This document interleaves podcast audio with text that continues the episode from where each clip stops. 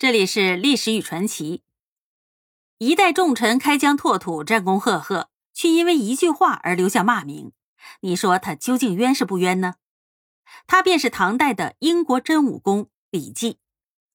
李绩呀，一生历仕唐高祖、唐太宗、唐高宗三朝，出将入相，深得朝廷的信任，被太宗以之为长城。但是啊，他为将成功，托孤失节。古人说：“生死事小，失节事大。”那这到底是怎么回事呢？李世民对李绩非常的信任，他曾经说过：“我准备把年幼的太子托付给大臣，想来想去，没有比卿更适合的人了。”史书上有太宗托孤之事，但是据宋代庄绰的《鸡肋编》当中记载说，继位之后的唐高宗一心想把王皇后废掉，让武昭仪上位。这时候，李绩这位托孤重臣却耍了滑头，他称疾不入，就是说装病不进宫。但是此时有一个文臣却与他相反，此人就是褚遂良，竟然是以死争，实属是铮铮铁骨。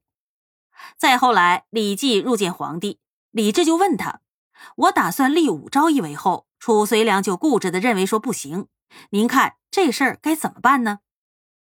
这个时候躲是躲不掉了。李绩是这样回答的：“此陛下家事，何必更问外人？”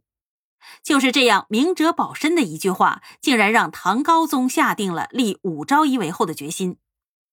应该说呀，是这句话成全了武则天。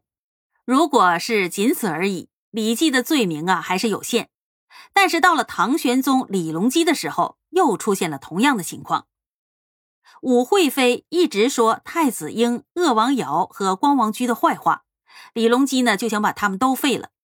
这个时候，又有一个耿直的大臣张九龄竟然不奉诏，奸相李林甫开始的时候不说话，后来呢就对受宠的宦官说：“此人主家事，何必问外人？”后来张九龄被罢相，玄宗又问起了这件事儿，李林甫还是借用了李绩的这句话。说：“此陛下家事，非臣等一隅。”于是这句话又起了为虎作伥的坏作用。这事儿啊还没完，到了唐德宗李阔的时候，他竟然又要废太子，要立他的侄儿叔王，遭到了宰相李泌的坚决抗争。这个时候，李绩的这句话竟然被德宗皇帝搬了出来。想不到李泌说出了这样的一番话：“天子以四海为家。”今天我独当宰相的重任，四海之内有一件东西不得当，这罪责都在臣的身上。何况现在让我坐视太子蒙冤，连话都不敢说吗？那我的罪过就更大了。这一番正义凛然的话，果然打动了德宗，太子由是豁免。这也真算是侥幸了。李绩首倡奸言，遂使林府用其策而封君恶。至德宗便未当然，反云家事已居臣下，则作俑者可不甚乎？这是庄绰的话，非常的在理。把“奸”字用在了功臣的身上，似乎是有点过。但是李绩的这句话被李林甫借走以于上，而德宗就认为这是他拒绝臣下谏言的理由。所以呢，这个始作俑者李绩一句话，在历史的两个关键节点上都起到了相当的坏作用。